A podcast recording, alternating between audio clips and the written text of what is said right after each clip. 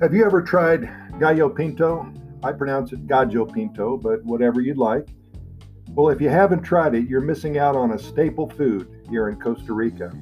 Gallo pinto is the national dish of Costa Rica, consisting of beans and rice. Sometimes they top it with scrambled eggs. I like two fried eggs on mine. And a special sauce, salsa Lizano. This is a favorite condiment of the Ticos. Gallo pinto is simple and nourishing, as well as gluten free and vegan.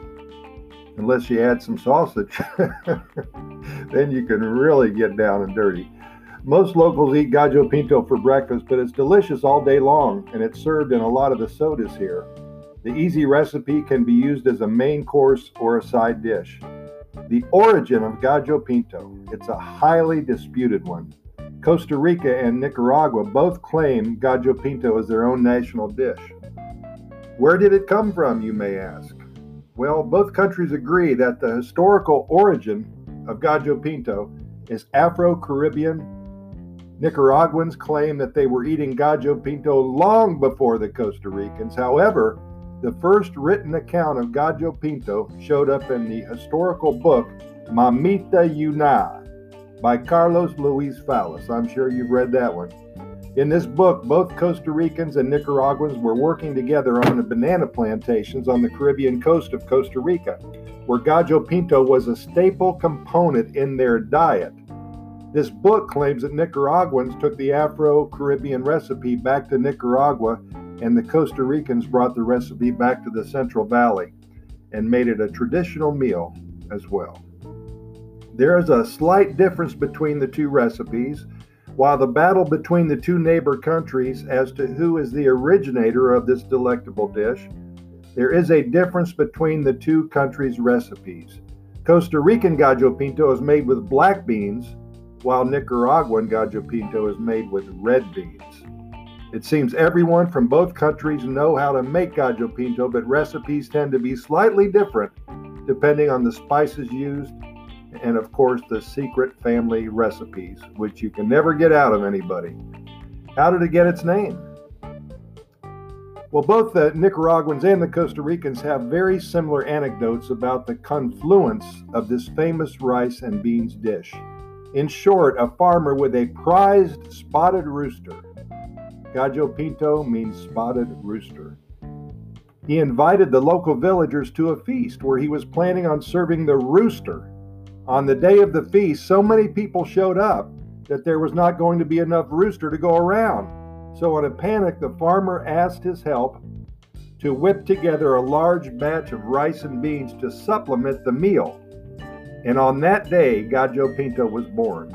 The name Gallo Pinto translates again to spotted rooster. The fact that both countries share this story makes it even more difficult to, to, excuse me to determine the true originator. There's multiple stories on both sides as to how Gallo Pinto came to be and where the name came from, and both countries stand strong behind the history of their national dish.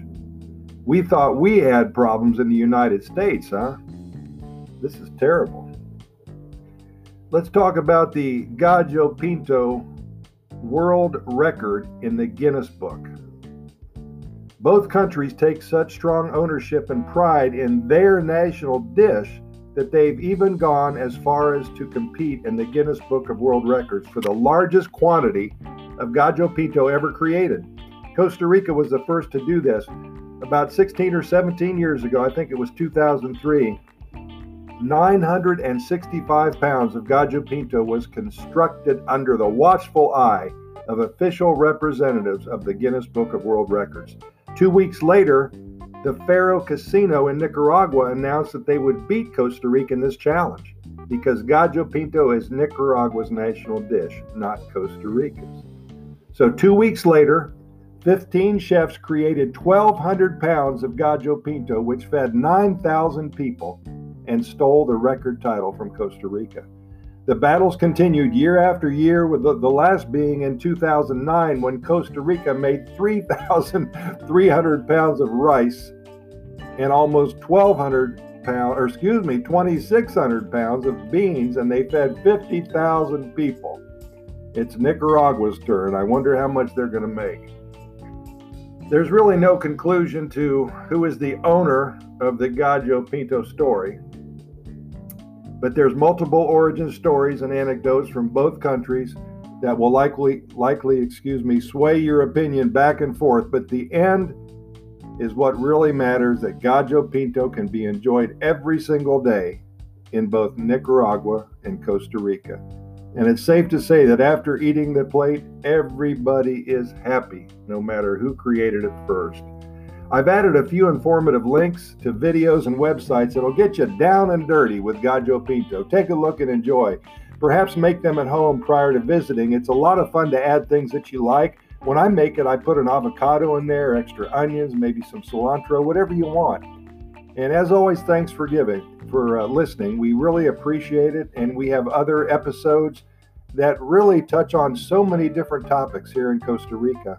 Our only go, uh, goal is to make you aware of how beautiful a country Costa Rica is. So we want to educate you on it.